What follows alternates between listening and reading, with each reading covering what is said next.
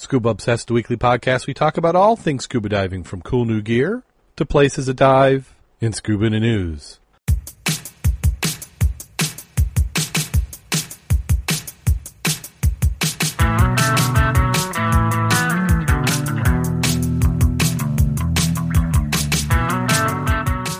Scuba Obsessed episode 349 is recorded live November 9th, 2017.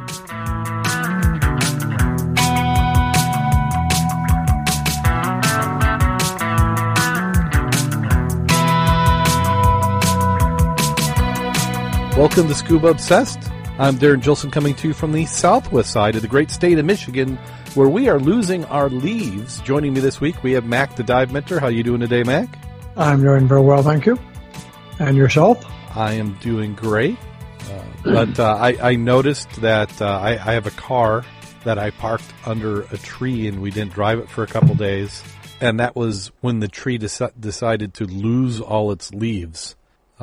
And it's quite a large maple. It's a one that's fairly well established, and it seemed like we went from color and pretty in the tree to bare branches in about three or four days. And right now the wind is howling, so it's we're losing what last few ones are are remaining.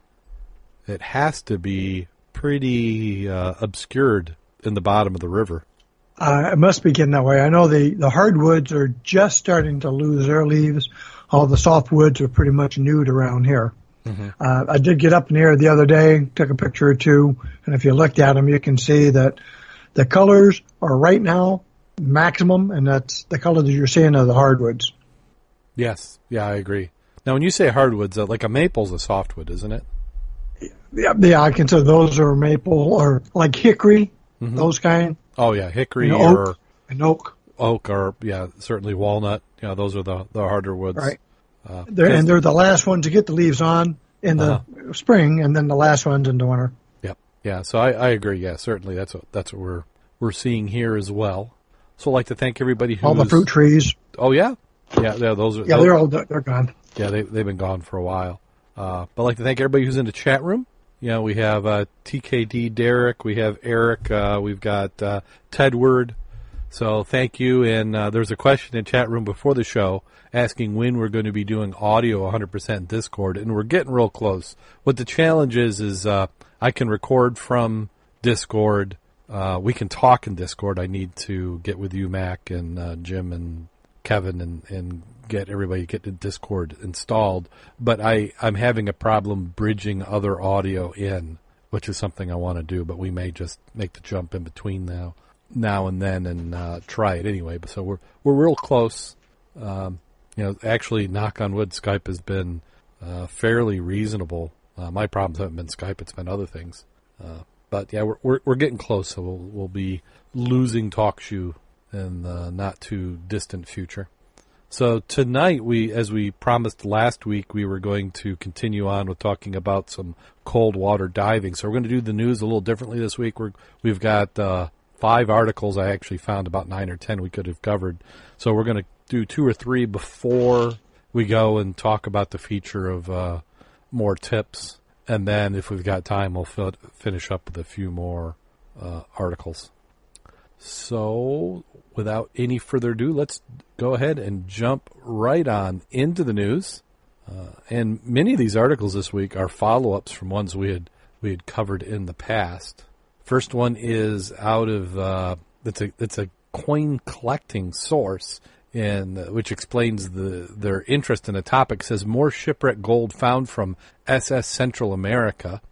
Uh, the SS Central America, an American steamer that sank in the Atlantic in 1857, carrying a significant quantity of gold bullion. Its original haul, estimated at more than a metric ton, was perhaps as much as 20 tons, including thousands of which are now scarce $20 double eagle coins. Although the first coins and treasures from the wreck started to be recovered in 1986, litigation over the project's funding, i.e., investors getting stiffed, and how the profits made from the treasure would be divided, have carried on to this day.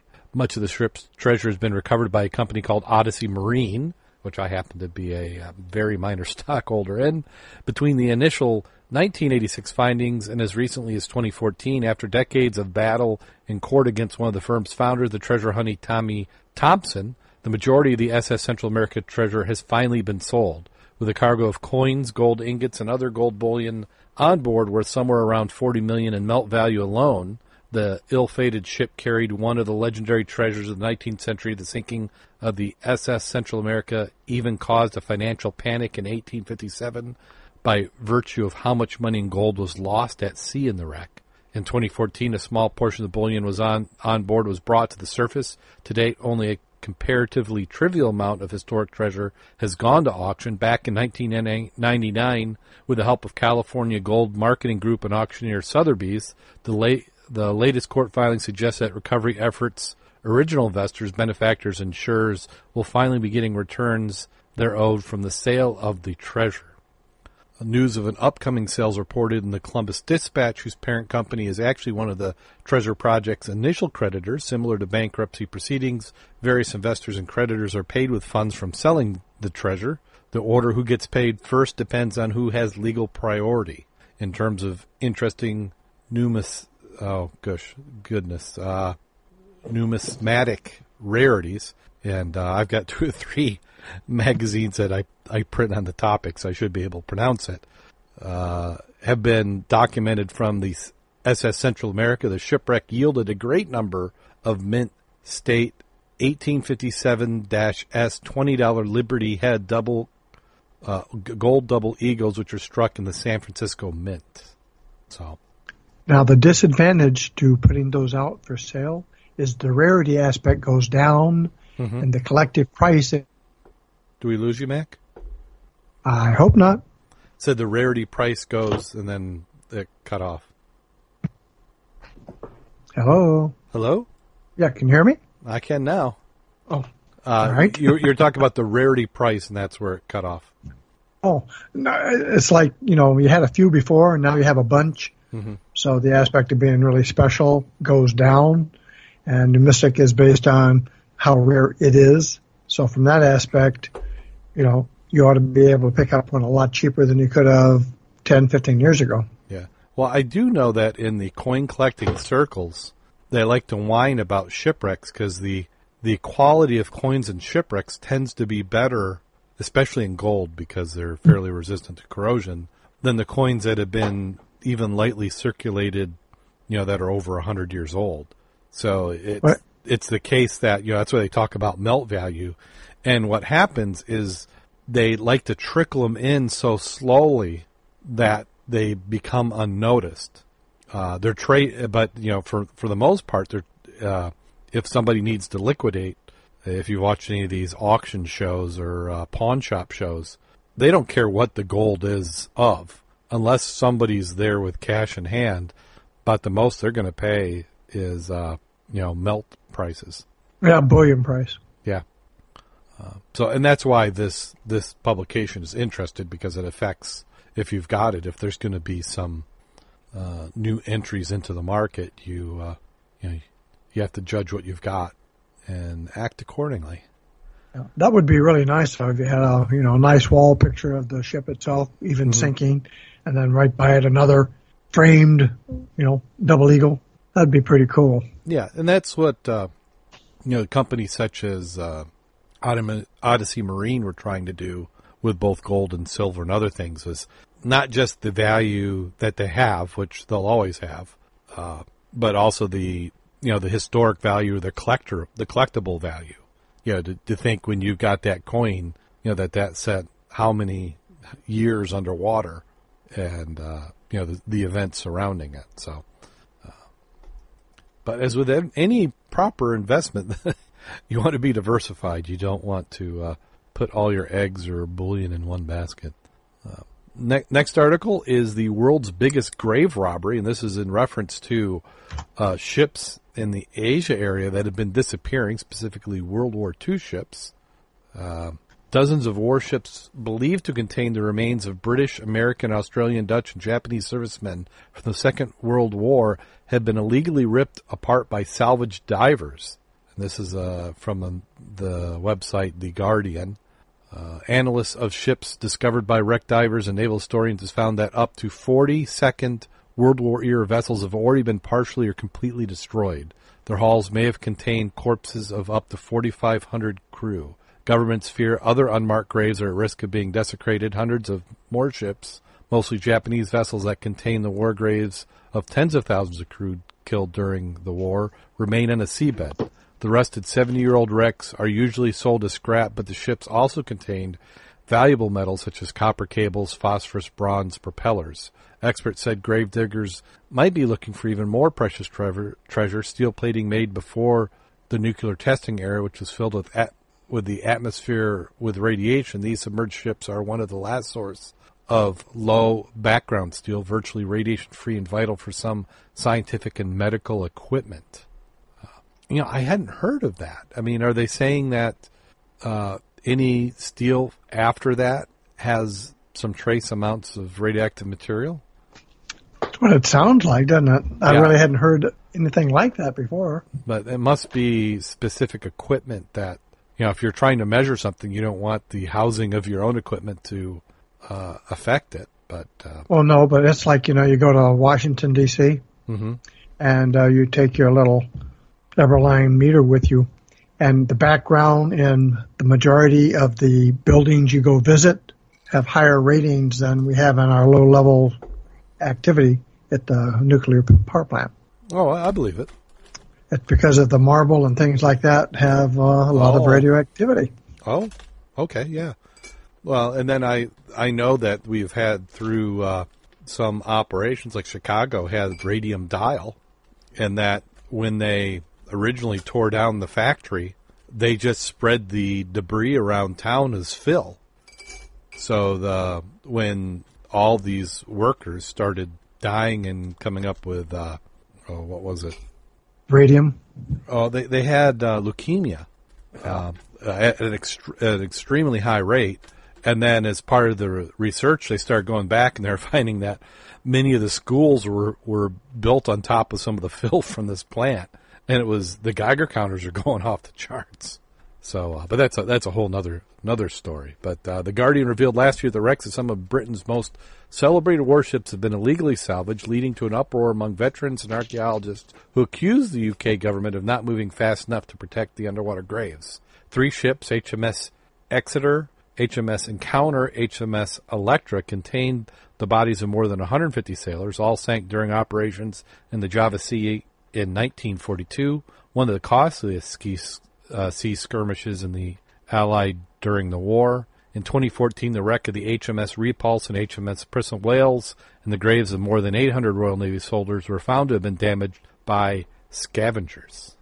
UK's Ministry of Defense demanded Indonesia protect the ships and its waters.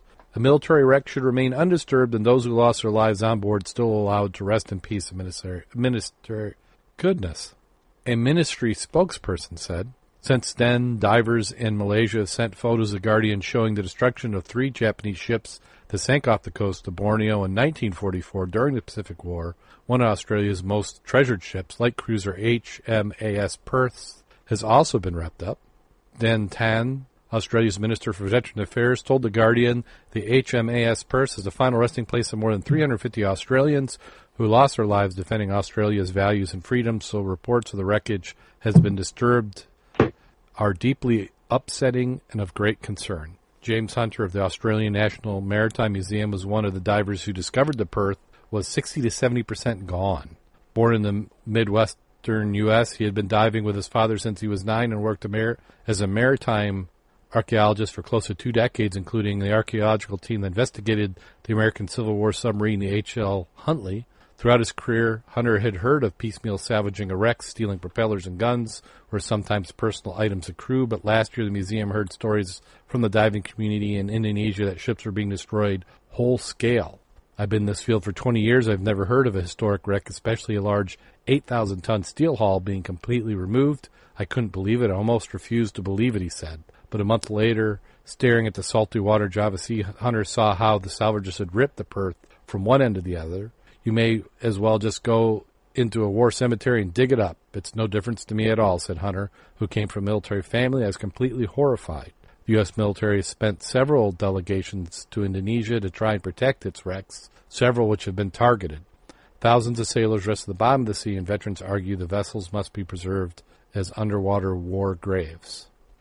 Um, a nice infographic in this article, which we'll have in our show notes. Uh, large crane barges have been photographed above the wrecks, often with huge amounts of rusted steel in their decks. At the seabed, divers have found ships cut in half. Many have been removed completely, leaving a ship shaped indent. Cambodian, Chinese, and Malaysia registered vessels have been spotted above the shipwrecks. In some cases, the crews have been arrested. In one case, the looters were had acquired a letter from the Malaysian university which said the work was authorized as research. Illicit businesses, which appears to have rocketed in the past 18 months, remains shrouded in mystery, with some archaeologists suggesting selling corroded scrap metal is not worth the costly process of removing it from the seabed. If you look at the amount of money you'd be spending on salvage in this scale, return you would get is just a bunch of corroded metal. It doesn't seem to add up. Another point of confusion is the fact that plenty of accessible modern wrecks in the area have not been targeted. If you simply look at, at steel to melt down, go after modern wrecks. I don't understand why you would target a ship that is 75 years old and has got uh, marine growth all over it, and the metal's all corroded.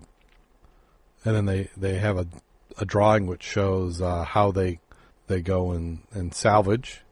They uh, believe the criminals may be turning a profit because the hulls are one of the few remaining deposits of low background metals having been made before atomic bomb explosions in 1945 and subsequent nuclear tests. The steel is free of radiation. This makes even small quantities that survived the, the salt water extremely useful for finely calibrated instruments such as Geiger counters, space sensors, and medical imaging. Some ancient ships, often century old Roman vessels in European water, have also been salvaged for their lead, which is also low radiation and used in nuclear power stations low low radiation lead doesn't make any sense, does it? I mean, other than well, affecting it, readings. I mean, because lead is is resistive. I believe for each inch, it, it's uh, ten uh, percent reduction in in uh, you know, gamma rays. Well, I know low background steel and any steel production produced prior to the detonation of the first atomic bombs in the 40s and 50s. And let's see here, they talked about um, Modern steel is contaminated with radionuclides because of its production used atmospheric air. So low background steel is so called because it does not suffer from such nuclear contamination. The steel is used in devices that require the highest sensitivity for detecting radionuclides. So they must somebody must have contracts that they're trying that because like they said you've unless you're just doing it because you you're there and you just need whatever money you can scrape together. It seems like this would be targeted. I mean, you would have to actively have a demand for it, have a contract you can know that you can fill, and then you're incentivizing people to go and get this particular type of, of steel. Yeah, they were saying they used the steel like that in uh, Geiger counters, medical apparatus such as a whole body counting and lung counters scientific equipment, uh, photonics, and aeronautical and space sensors. Uh, as these devices detect radiation emitted from radioactive materials, they require an extremely low radiation environment for optimal sensitivity. Therefore, the low background uh, chambers are made from low background steel with extremely heavy radiation shielding. Hmm. Okay. Well, I, I, guess I would understand enough of it to to see it. But if they're if they're willing to pay more for that type of material, then that could explain it. Well, you go where the money is. I wouldn't be bringing it up if they couldn't sell it. Yeah. Well, they're saying that even poor quality steel can bring about uh, one million pounds or 1.3 million dollars a ship, especially with the added brass from pipework valued at about 2,000 pounds a ton and copper wiring roughly 5,000 a ton. And they're saying that it doesn't look like this trend is going to let up anytime soon.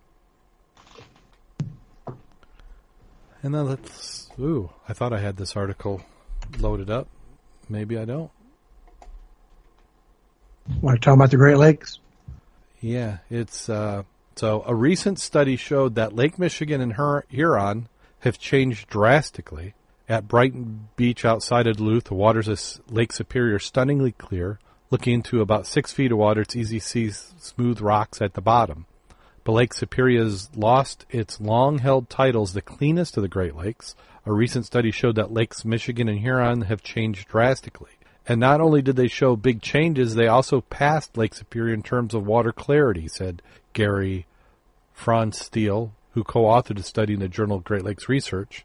And this is really profound because if anyone's been in the Great Lakes for years, you recognize that Lake Superior is kind of always held as the clearest, most pristine of the five Great Lakes. For a study, scientists analyzed satellite images captured between 1998 and 2012. Over that period, a depth of light could penetrate into water increased by 20% in Lake Michigan's and Huron. So what's going on? It's partially due to the less runoff from phosphorus, which is common in farm fertilizers, but the dominant factor is the explosion of invasive zebra and quagga mussels in the lakes in the past 20 years or so. He said some of the world's highest concentration of quagga mussels are found in Lake Michigan. So in some figuratively figurative oh goodness.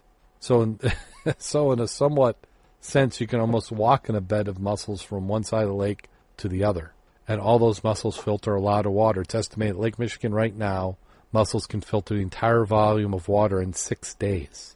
Each mussel eats plankton in the water. These plankton are dominant light absorbers, so remove plankton, the water gets a lot clearer. That's good, right? After all, you've been in the eastern shore Lake Michigan, you would know it's gorgeous, which we would have to agree. The water is aqua blue color. You can see down 30 or 40 feet if you're lucky. And you feel the same way when I'm on a sailboat in Lake Michigan. It reminds me now of the Caribbean. This is Robert Shuchman, co-director of Michigan Tech Research Institute and co-author of the study, says you have to think about the ramifications of clear water. The plankton and mussels filter are also the base of the food chain. If they're gone, the rest of the food chain risks starvation. So it's very disconcerting because you t- take it to the limit. The Great Lakes may be totally clear. You're kayaking, you're seeing the bottom, but may end up being literally ecological deserts. The clear water has also led to a surge of dangerous algae. Cladophora is a hot spot in the growth of the harmful bacteria that produces a botulism toxin, and that has killed a large number of fish and birds, including migrating loons. But I'll also be a bit of good news. The number of invasive mussels have peaked in Lake Michigan, and he hopes to improve water clarity in Lake Michigan and Huron sparks a new sense of pride and stewardship. Back in Brighton Beach, 70-year-old Rob Howell knows firsthand how clear Lake Superior is. The retired firefighter and scuba diver has done about 500 dives in Big Lake. I drink it, I swim it, I eat the fish that comes out of it. Still the best. They call it superior for a reason. Slightly prejudiced it there. Yeah, yeah. So th- this is this pretty much uh, matches the article we had before, and it's based on the same study and some of the same people referenced. But uh, I mean, I understand. And that's about, one of. Go ahead. I was going to say that's one of the other aspects we had where they talked about. Don't worry about the uh, lake invasions of the carp. Uh-huh.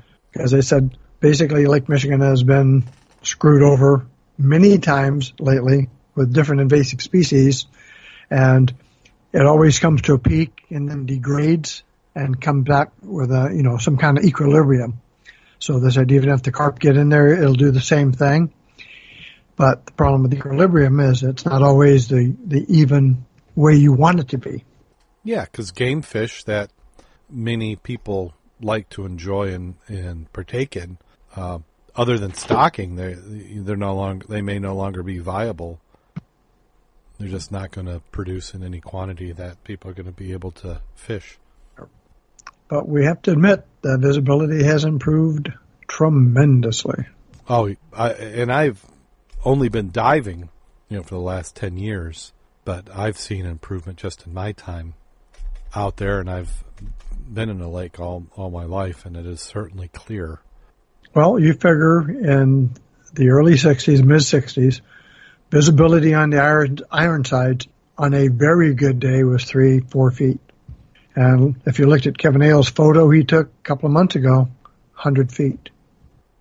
Tremendously, you know, different. Well, let's go ahead and talk about the topic of the evening. And uh, which which one did you want to go over? Well, the, the, first item I was going to mention that anybody who's been on the club site go to about 2010, and there's an item there that talked about cold water diving and how you should prepare yourself. Went into a little bit about you know the body heat can be robbed 32 times faster in the water than in air and you did a really good explanation of the process that we use, three finger mitts as opposed to five, how we use the warm water to uh, get the suit warm before you put it on and add it as you're, you know, before you get in. And then when you get out, pour some more warm to keep your body heat going.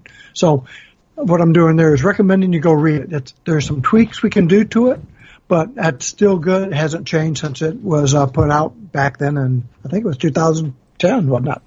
Yeah, I'm I'm going to pull up a few links and uh, maybe we'll get those added into the show notes. But you you type in cold water scuba diving and you know just to make sure you hit our website, you say you add uh, scuba obsessed to it, and you're going to see several links. But even if you don't do that, we are the top result for talking about cold water scuba diving.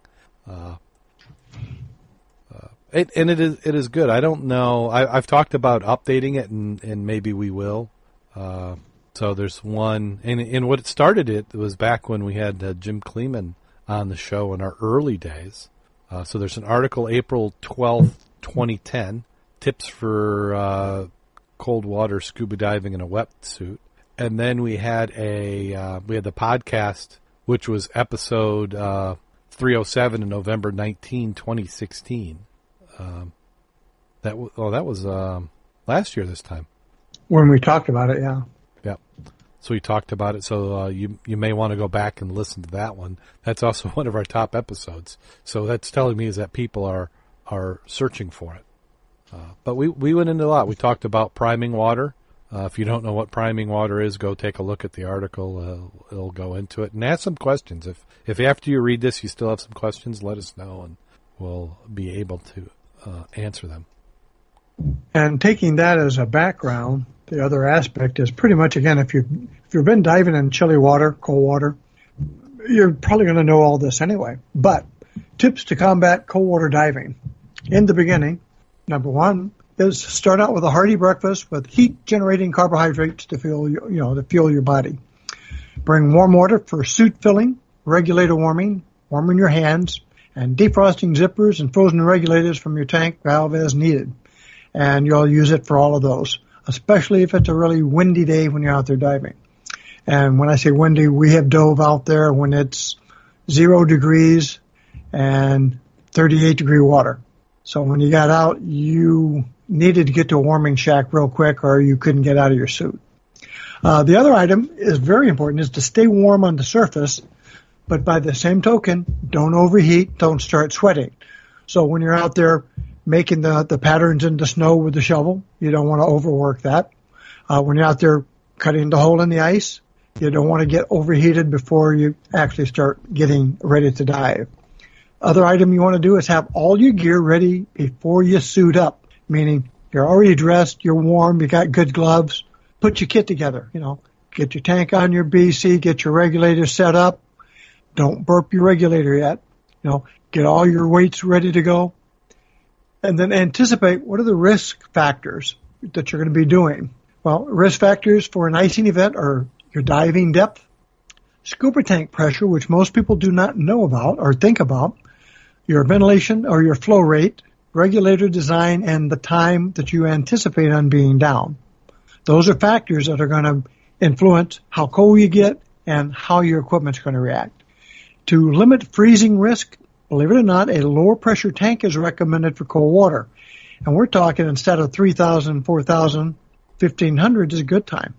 You say, well, they normally want you to be going less than 100 feet out from your hole, if you're talking ice diving, and less than 30 feet. So you're going to maximize the amount of time you can have with a lower fill of your tank.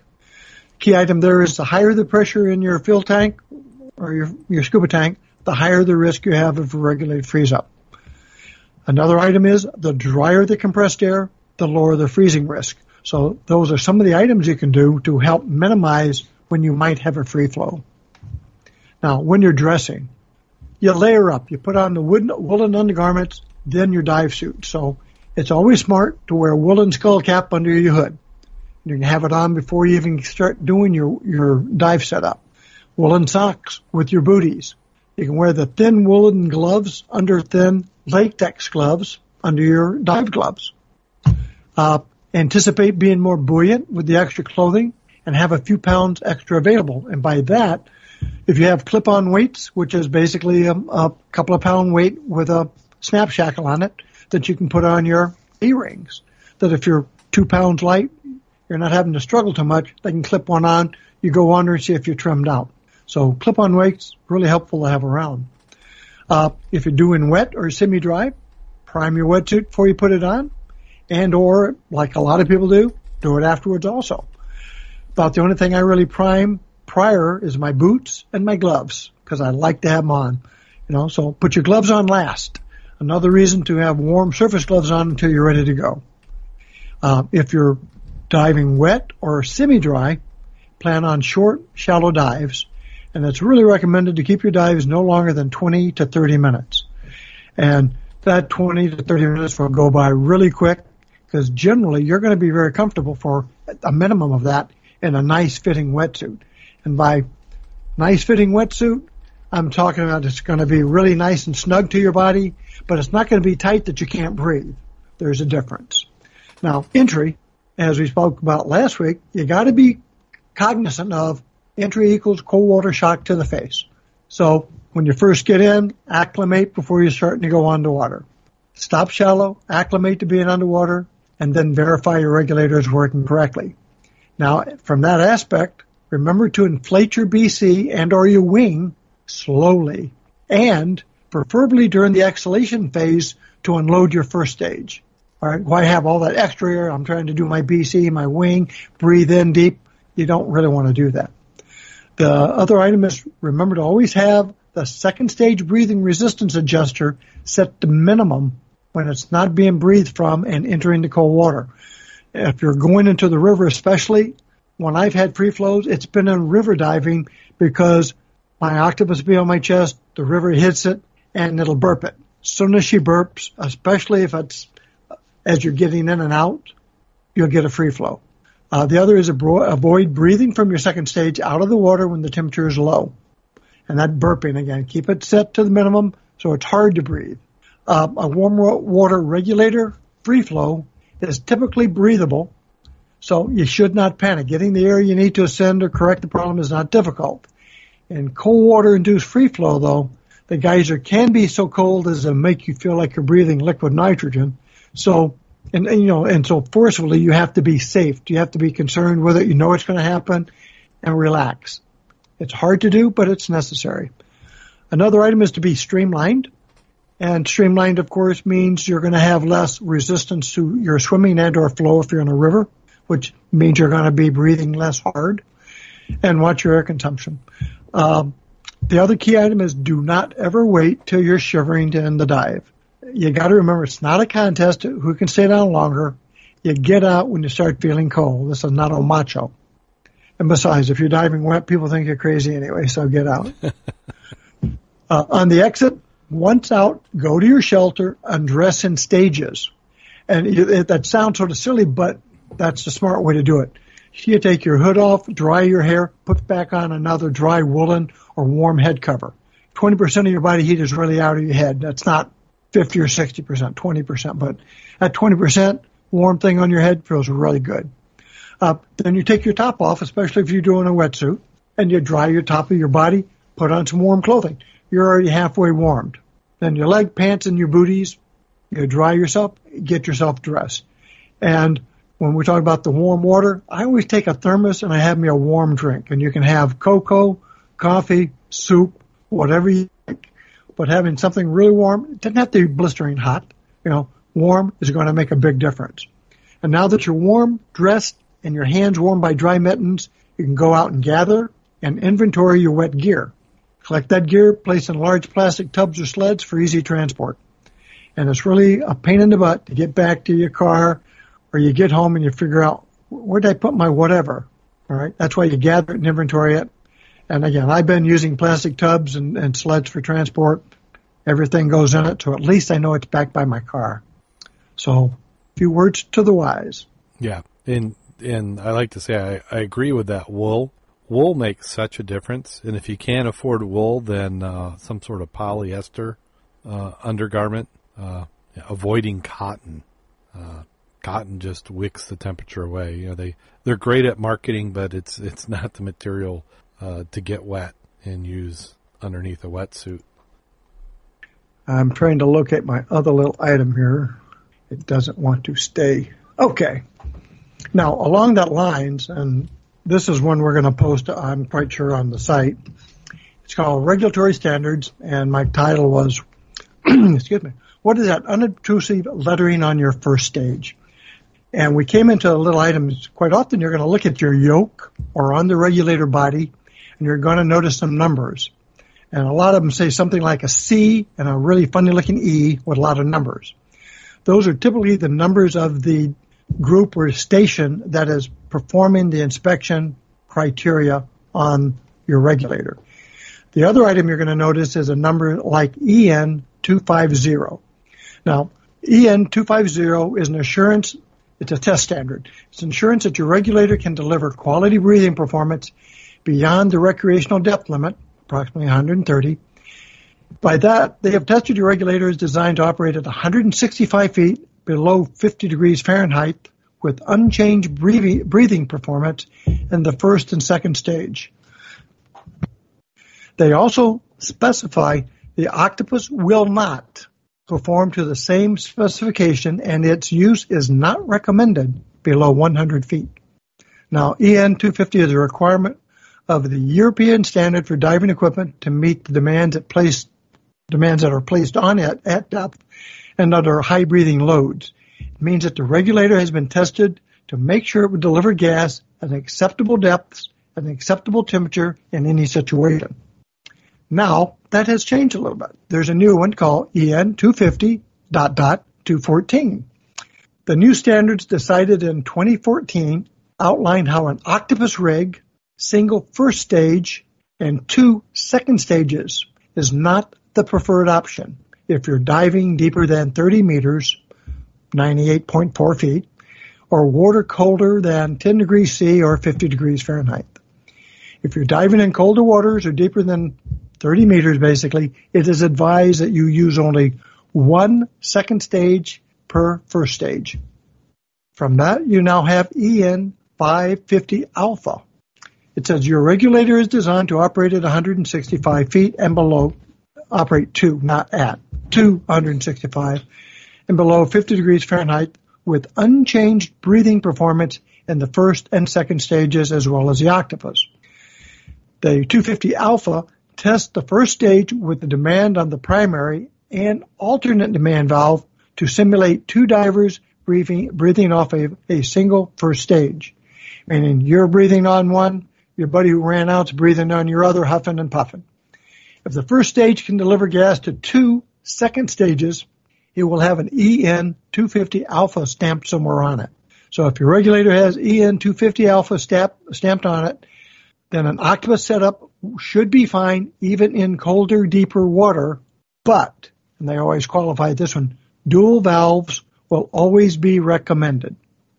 Obviously, something follows suit. The next one, evolution, is EN 250 alpha, and then it'll have a, a little V now or a dash. It says 50 degrees Fahrenheit or it may say 10 degrees centigrade. When the new EN 250 2014 regulators that are not designed for cold water, they will have to be marked with the backwards little U 50 degrees or 10 degrees centigrade somewhere on the first and second stages.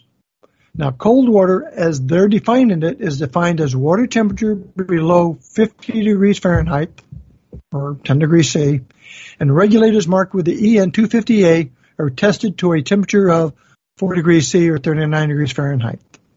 Smaller, lighter regulators do not have enough metal parts to act as a heat sink and absorb heat from the waters to prevent icing up in cold water, so it should only be used in warmer waters.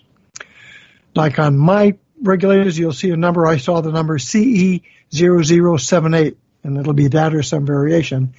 And that's the stamp of the center that tested the regulator. Now, because of that, I did a little note. I did a little looking around. So I call this my side note. There are, there are currently both phys- yeah, philo- philosophical and quantitative differences between the European standards and the United States Navy standard for cold water regulator testing. The Navy Experimental Diving Unit has developed testing procedures that are more rigorous than the EN 250 tests currently used by European nations. Now, cold water here is defined as 37 degrees Fahrenheit in salt water, or for you Australians, 2.8 degrees centigrade. In fresh water, 38 degrees Fahrenheit may pose a risk for ice accumulator in the regulators, a regulator second stage with resultant free flow. Now, they decline or uh, define polar waters or frigid water or waters as defined as 28 degrees Fahrenheit minus 2 degrees C. Now that uncertainty also explains the United States Arctic program's policy of requiring full redundant first and second, second stage regulators and a sliding isolator valve that a diver can use to secure his gas flow should one of the regulators free flow. The Navy's primary interest is in avoiding regulator free flow under polar waters and frigid waters, 28 degrees. The breathing effort, which is a focal point of the EN 250 standard, is of lesser importance, meaning it's not going to breathe as easy as the other ones, but they don't want you to because the volume of air you breathe and the, the quickness and the rapidity of it leads to the icing. Now, risk factors for an icing event are diving depth, your scuba bottle or tank pressure, ventilation or the flow rate, the regulator design, and the time, meaning how much time are you under there. In engineering terms, mass and heat flow or heat transfer flow rates, time and chance determine the outcome of a dive in cold water. Now, a side note, I was reading some of their articles on their dives and of the ones they recommend using, even those calibrated and tuned and they're not sitting somebody's gear bag for, you know, for months on end. They actually had some of those high quality ones after 10 different dives free float. So conditions change based on lots of variables. Just because it worked once, twice, or three times doesn't mean it's going to every time. And therein where they come out is their recommendations always for, will be two separate air bottles, two separate first stage, two separate second stages. That way you've got a redundancy. And that doesn't mean you can't have a, a doubles with a Y connection or isolation valves. So when you have one go bad, you can save your air because you can still breathe it, but why not hold on to it a little bit? Uh, so they said water in non-polar regions can easily range between 34 and 38. At those temperatures, gas entering the second stage regulator can be at sub-freezing temperature. European standard organizations classify 50 degrees, 10 degrees C, as a cold, non-cold boundary. The Navy has found in the modern high flow regulators tested to date that 42 degrees Fahrenheit is the water temperature where second stage inlet temperature is likely to dip below freezing. That's quite significant. significant. The last thing a cold water diver should want is to make it easier to get more gas. High gas flow means higher temperature drops and greater risk of free flow. That's the other reason that if you're using supplied air from the surface, you don't have the same issues going through your second stages because your high pressure air would be dependent upon your depth. And if you're doing the shallows, you're talking what, 100 psi. Uh, so basically my advice to all muddies is to watch what the Navy is putting on their authorized for cold water service list. And we talked about that last week. The small number of regulators that show up on that list have passed the most rigorous testing in the world. And always remember, it's better to finish your dive before you finish your gas. Yes. a good point in that uh, I can't remember if we talked about it in the previous article, but when you you you you did allude to it in, in talking about uh, not breathing as much. Uh, it it takes not only the preparation before the dive, but how you breathe during the dive. You know, uh, you don't want to breathe off the regulator on the surface if you can avoid it. Uh, I still like to do the safety check just to make sure that I got some air coming in, but I may do that uh, very early on, and it's not a full breath or two or three breaths. It's just enough to make sure you have the valve open and you watch your pressure gauge, make make sure it doesn't drop. Uh, and then you're also talking about an ice dive because if you're going in the river, it's easy. You duck your head, yes. you know, you can come back up. if you're in a pond or something great. You're not going to take a wide stride off the back of a boat and then check your gear. No, no, definitely. I mean, you, You know, you would come off the back of the ladder and do it slowly, making sure, like you said, you're you're acclimated to the water with your face before you put it in and breathe. And But you're you- holding on to the ladder. but you want that first stage to be submerged in the water before you breathe, because even though that that water is near freezing, uh, it's still warmer than what your first stage will be after uh, taking that compressed gas and and it loses pressure. It's going to draw that heat. Uh, that's why uh, another thing I don't know if we talked about in this, but if you've got those uh, stress relievers on your hoses, uh, pull back those off four or five inches. You know, move them down the middle of the cord. I like them on for like warm water diving just to protect my gear, but uh, that can be a source of uh, you know you're you're insulating that hose, and when that hose gets sub-zero temperatures, then you're just uh, creating that condition which can lead to a, a free flow. Yeah, you don't want to cover up your heat sink. Yes, and that's what you have to look at. That's why they they talked about when you're going through those European standards. Uh, the lightweight is that you've got less mass uh, to act as a, a heat sink or to dissipate. So that's that's an excellent, some excellent tips there.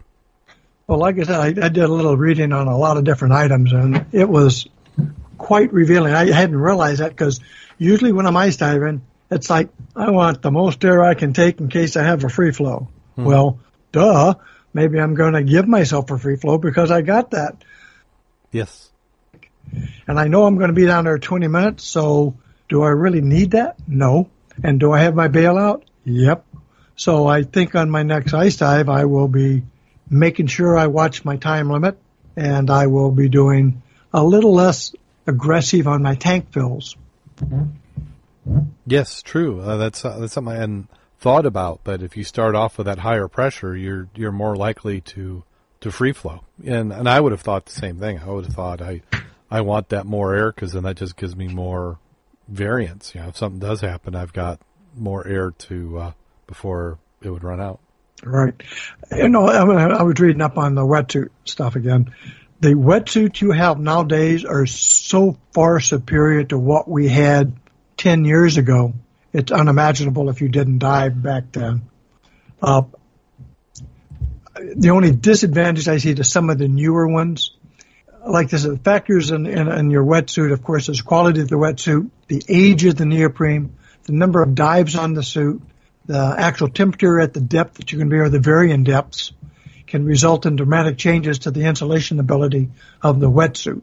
Um, if you take a, a brand new suit and you dive it, uh, it appears that most people around here, as recreational divers, maybe get 10 dives in a year. And that suit will last them several years, four or five before they start thinking it's getting a little chilly. Well, we dive that very easily in a year, year and a half. And then you're wondering why that next year when the weather comes around, it's like, man, I need another wetsuit. when you start looking at that aspect, it's like when you start looking at the cost of a new wetsuit every two years, if you're doing ice diving, it becomes more palatable when you start thinking about buying that dry suit. Yes. Yeah, because if you're going to stick with the wetsuit, I mean, and I dove mine, gosh, would I have that six or seven years? Um, which I never Well, thought you- I, I would have it Yeah, that long. Yeah. Well, you recall when you wrote that article in 2010, what we had done two months prior. I have the pictures. That was your Uh-huh. first ice dive. Yes. Yeah. And that's lessons learned. Yes. The uh, because how they're making the the wetsuit uh, because I didn't get an opportunity to dive in the the olden days, but uh, I I understand that those the neoprene was a little tougher to get on. Uh, it, they didn't they hadn't got, come up with a technique where they were super saturating the uh, the neoprene with air, which also made it stretchier. So you ended up with a material that had more insulation value, but was also easier to get on. As you start taking that wetsuit in your cycles in the water, uh, every time it's you know it's kind of like popping those uh, uh, packing cushions. You know the the the neoprene between the little bubbles uh, starts to break down, and uh, they compress more. And over time, you lose some of that insulation value. Well, the key items nowadays on a good wetsuit and or semi-dry, you've got seals at the neck, the wrist, and the ankles to keep the water from entering the suit. You've got rolled, smooth skin seals against your wrist. We to have your seams are glued and blind stitched, so you don't have the penetration through both sides of the fabric or the materials. Uh, the modern stretch neoprene, along with having lycra, which stretches, increases your comfort and flexibility because traditional neoprene is stiff, but it does resist, you know resist compression better. The newer suits are more flexibility. You know, you have much more flexibility in them. And the key item again for a wetsuit is you're you're going to suffer if it's poor fitting. If you got the pumping effect when you stretch, oh, yes. like when your arms go up and down under your armpits, I don't care what you got, you're going to freeze your butt off. But we can talk about wetsuits some other day. yeah, yeah. Well, good tips. And if we've missed one, which I we we'd like to learn more, uh, send us a line of what we missed, and uh, we'll share it with everyone. Absolutely. I mean, nobody knows all the answers to everything, and just because we do it one way doesn't mean there's not a better way or an alternate way. So, yeah, I'd love to hear it also from those who have experienced it to find out how they did it on their side of the world. Okay, so we do have a uh, couple articles to finish up with, and then we can talk about any dives if there have been any. Uh, you know, I should have probably loaded up these articles while we were talking. Uh, did, did you? Did anybody happen to get any dives in in the last week? I mean, we've been having lots of. Well, actually, Kevin rain. got in today. Oh, did he? He finally got a good de- detox dive in today. I believe it was like sixteen. Oh, nice. I think uh, I think the visibility out there. I think it was like sixteen anyway. And uh, I believe the max depth today was 84 feet. Visibility was 15 foot at the platform, uh, but got progressively worse as it went deeper. There had maybe five foot at the bottom. Uh, temperature there was 42 on the bottom, 47 at the top.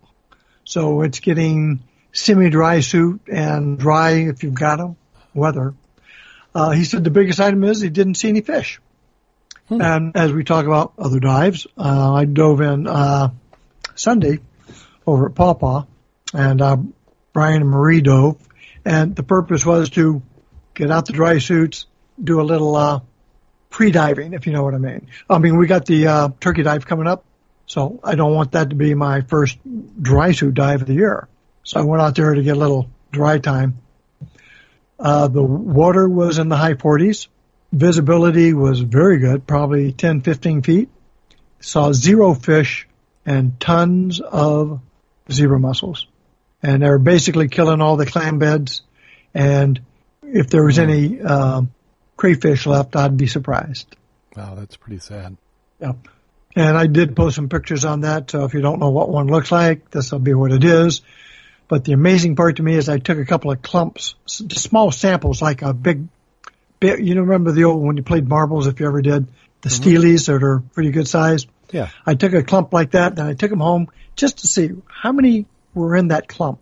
I quit at 60. Oh, wow. Because some are, are really like, you look at your fingernails and you see the little white part of your fingernail. Yeah. Down there by the cuticle. That's how small some of those are. And the filaments coming out are tenacious as hell. I was using dikes and needle nose to pull them apart so I could get a feel for what they could do. And if they're growing around the lip of your mouth, if you're a clam, you're not going to be able to open your lid. No. No, they hold on real well. Uh, let's see. It's still loading. Gosh, I wasn't that prepared. Let me try hit refresh here again. Um, well, what are you looking for? The Pornhub? Yeah, that that first one. Yeah, that's Pornhub Extreme Sports sponsorship. And you want me to go ahead and read some of it? Yeah, go ahead and read it. Okay. Whoa, sorry about that. Uh, Pornhub looks to sponsor a snowboarding team. Uh, marketing ploy or not, it looks like Pornhub is getting to a new line of business. It is technically still in the business of slipping and sliding, but this time it will be offering less scantily clad uniforms for the whole crew. currently running a one-year sponsorship contest. Pornhub is on the search to sponsor all types of action sports enthusiasts, including snowboarding. They have sponsored water polo, field hockey, street basketball, and other teams in the past. And according to a press release from Pornhub's vice president, they're looking to diversify their portfolio. So in a world of fake news, oddly enough, it seems this might be the real deal. Okay. I, I've got it to come up. So uh, let me see if I can find. There was one section that I was uh, particularly From the New York, the New York Time part? Yeah. Well, the yeah from the New York Times. Right. Uh, and let me see. I found it if you don't. Yeah, it says the call is open to teams worldwide participating in any action or adventure sport, be it f- free flying, rock climbing, scuba diving, or anything in between. All are urged to apply so long as regulation sized teams are able to enter as a whole. The sponsorship will last for a year and cover all team expenses, including brand new custom Pornhub uniforms. So I, I think that there's an opportunity here. Uh, this, so I'm thinking the Mud Club. So we should bring this up at the next meeting. So they'll sponsorship will last for you and cover all team expenses, which I don't know if they understand what scuba diving as a team expense would include, but custom Pornhub uniforms. So I'm thinking Pornhub uh, dry suits because you'd need something to stencil to. I, I'm trying to think about if you're a church group or something, how awkward that would be to try to get sponsorship from them. yeah, I, I think your uh, your uh, cross country skiing church group may not want to, but I, I'm not. I'm also kind of wondering a regulation size team. So, what is a regulation size team of scuba divers? Is that two, Two. two, two, three, forty? well, two is, you you know, buddy, but, you know, they always say Yeah. buddy dive. Yeah. So one would think the minimum would be that. Yeah, as fly as a, as and enter as a whole.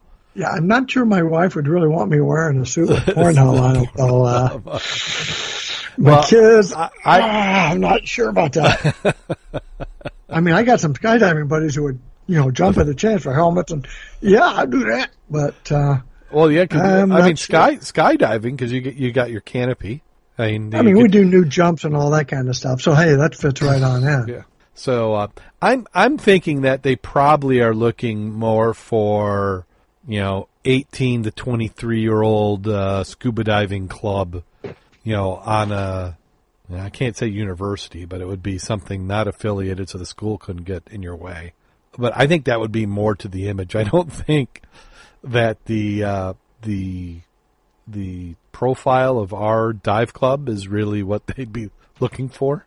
That would be that would be our a, age. that that would be that would be a story in itself. Yeah, geriatric Pornhub. Oh, Well, I say one thing: you do you do cover a wide assortment of items that can be related to diving. if you look hard enough, you can tie anything into scuba diving. How did you mean that? tie? no, hard enough. Oh. Uh, I, I'm just saying. we we may have to change this this episode's rating. Ah, but the next one, going from uh, adult websites to uh, women and children on shipwrecks. Uh, how how an elusive maritime custom evolved and waned. Uh, there are outraged headlines in the world when about 80 women and children were left to die freezing in the North Atlantic off Newfoundland, Newfoundland as crew members raced to save themselves. This was September 27, 1854. A luxury ship Arctic had collided in heavy fog with a steamer Vesta off Cape Race, NL. What's that? Uh, uh, NL. It's Canada. Is that Newfoundland? Is that NL? I'm not sure, but it sounds good. I mean, uh, we'll, go with that. That's we could be wrong. Killing an estimated 350 people. Editorial writers and readers were incensed over the blatant violation of what's total, uh, what is today considered an increasingly archaic custom. Women and children first. Public anger over the Arctic helped shape the most mythic tradition of the nautical gallantry in the face of death, but also was still an inconsistent practice in the decades that followed. It is now seen as an anachronistic, sort of Victorian throwback to no legal weight, said Rogers Marsters, uh, curator of the marine history at the Marine at the Maritime Museum of the Atlantic in Halifax. It is certainly not a rule as any force of international maritime law, he said in an interview. At its best, it was a custom, but more realis- realistically, I think it's an ideal that espoused more often than it is observed. Historically, far more men survive shipwrecks than women, and more women survive than children, he said in an interview. Titanic's officers and crews actually enforced women and children first. Just over 700 people would be rescued from lifeboats and makeshift raft after the so-called unsinkable ship went down in its striking an iceberg in April 15, 1912, about 600 kilometers off Newfoundland's southeast tip. More than 1,500 people died. They included almost 80% of the male crew whose discipline had been immortalized in plays and movies the great ship sinking. Overall, the survival rate in the Titanic of men was about 20% compared to about 74% for women and 52% for children. The cry, women and children first, is initially traced to the wreck of the HM troop ship Birkenhead off South Africa after it struck a reef and sank on February 26, 1852. On board were more than 600 military personnel, including the members of the Queen's Second Royal Regiment of Foot. The captain ordered 25 women and 29 children to be launched into a cutter, one of the few lifeboats available. Accounts of the night described how troops who mustered on listing deaths as the vessel began to tilt, her stern rising, obeyed orders not to move until those passengers were safely away. Rudyard Kipling hailed their sacrifice in a poem, Soldier and Sailor too, with the line, But to stand and be still to the Birken, Ed drilled, is a damn tough bullet to chew. The Arctic disaster off Newfoundland two years later was notorious as very different every man for himself response. Newspaper accounts said several of the Arctic's lifeboat capsized in rough waters as panic erupted despite the captain's attempts to restore order. There were reports that crew members seized remaining lifeboats, leaving about 80 women and children to die. A study in 2012 by Swedish econo- economists at Uppsala University suggested what happened on the Arctic was no isolated incident in analyzing 18 maritime disasters from 1852 to 2011 involving more than 15,000 passengers and crews from 30 countries. It found that women had survival advantage over men in just two of those incidents, the Titanic and the Birkenhead. In 11 other shipwrecks, women were at a disadvantage. In five more, there was no clear distinction. Indeed, we find that crew members had a relative survival advantage in nine of the 19 disasters, wrote co-authors Mikael Elinder and Oscar Erixson. Crews are likely to be more familiar with a vessel and have emergency training get early details of danger, the study noted. Men are often physically stronger than women. In the evacuation of a sinking ship, success is typically determined by the ability to move fast through corridors and stairs, which is often made difficult by heavy list, congestion, and debris. Captains with ultimate authority on board set the tone in a crisis, said. It says, Francisco Scoletto, Scolet, uh, Scolettinino? Was captain Italian cruiser the Costa Concordia. Oh yeah, we remember him. That partially sank after hitting the rocks off the island of uh, Giglio in January 13th, 2012, killing 32 passengers and crews. He was sentenced to 16 years in prison for manslaughter causing the shipwreck and abandoning ship. He would later say that as chaos broke out during the frantic evacuation, he slipped and landed on the roof of a lifeboat. There's no legal requirement that women and children get priority during rescues at sea, says maritime lawyer Peter Swanson of the Vancouver-based firm Berker, uh, Bernard LLP. It's sort of Victoria era custom that developed in the late 19th century, he said in an interview. It could raise a Charter of Rights challenge if applied in modern times. Women today obviously are viewed as much more able to take care of themselves. Still leaves the kids, though. Ah, you can make more. well, in, in the days now, especially in the military, where uh, male and female are in the same area, where roadside bombs take out everybody. Yeah. You know, it's like you know, women and children first. Well, everybody's in the same boat there, yeah. but there is still the tendency, as a male, through my experience, that you would try to take care of a female as probably a little more than you would a male. I I think so, uh, especially in some of the. I, I mean, the the broadly stereotype. I think many of the people who uh, may enter the military would would have that sort of position.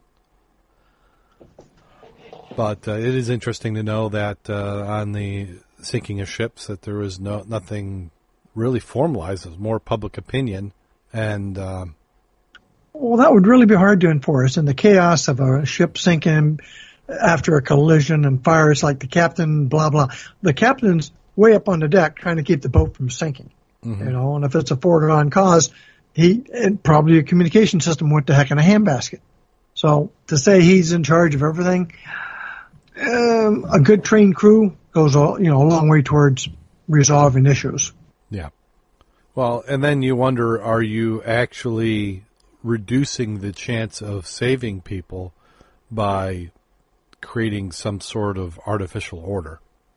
Uh, you know, because ideally, I mean, in a, in a dream situation, you've got plenty of notice that something's going to happen. You have plenty of lifeboats. So your goal is at the point where you make the decision that people need to get in the lifeboats, you want to get them in as orderly as possible. So it makes sense to put family units together when possible, you know, and then that the children should go with the parents to separate the family just so that you can, you know, segregate by gender to make sure it's all covered just doesn't make sense and actually probably reduces the survivability. Yeah, the circumstances are so varied, it would be a real tough. You can't Monday morning quarterback that. Yeah. So first rule is don't sink. yeah. So if you if you can, if you can avoid it, don't sink, don't run into icebergs. Uh, so that does it for scuba news. Uh, if you want to find out more information, you can take a look at our show notes, which are usually put up within a week. Uh, there are Patreon supporters, which we'd love to have more of them, especially as we come time to renew some of our services.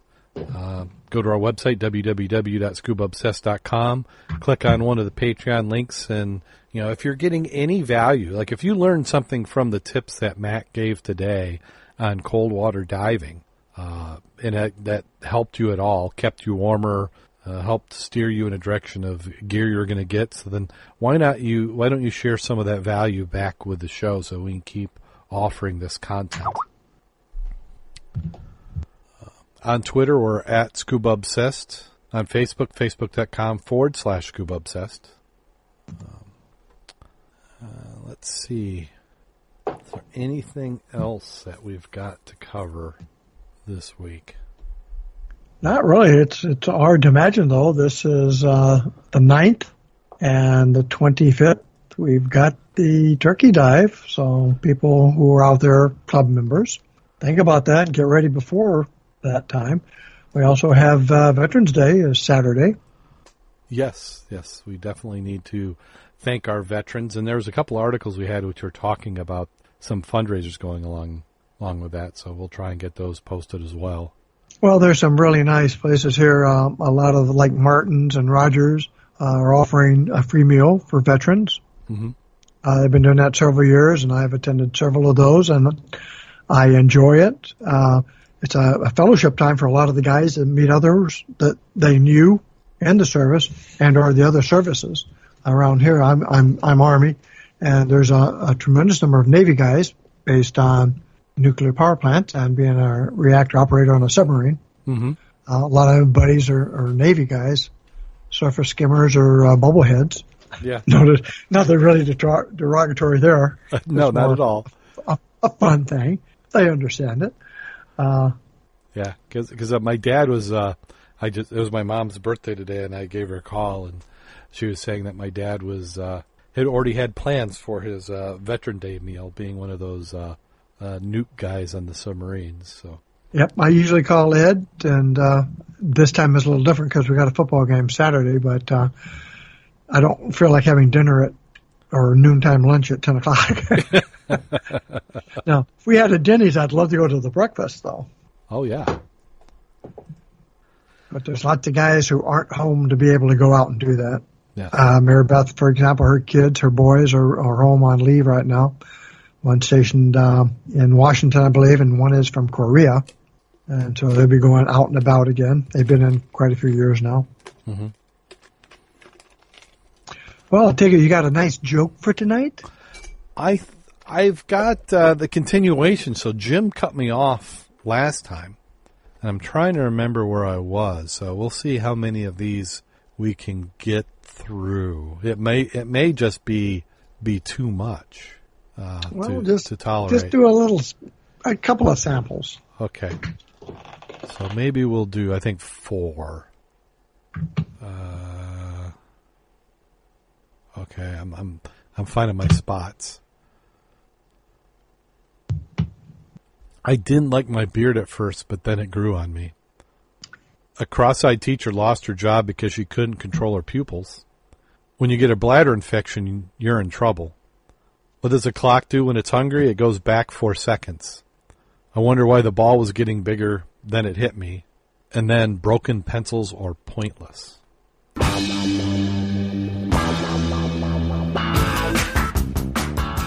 Some of those are cute. So I mean, nobody's groaning from those.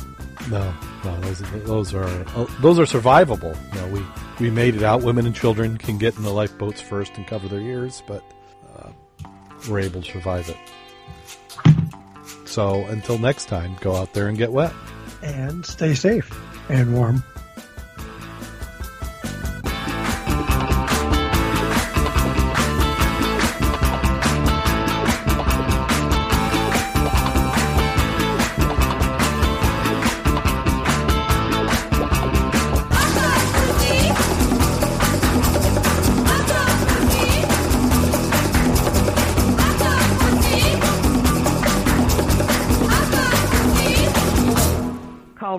Has been completed.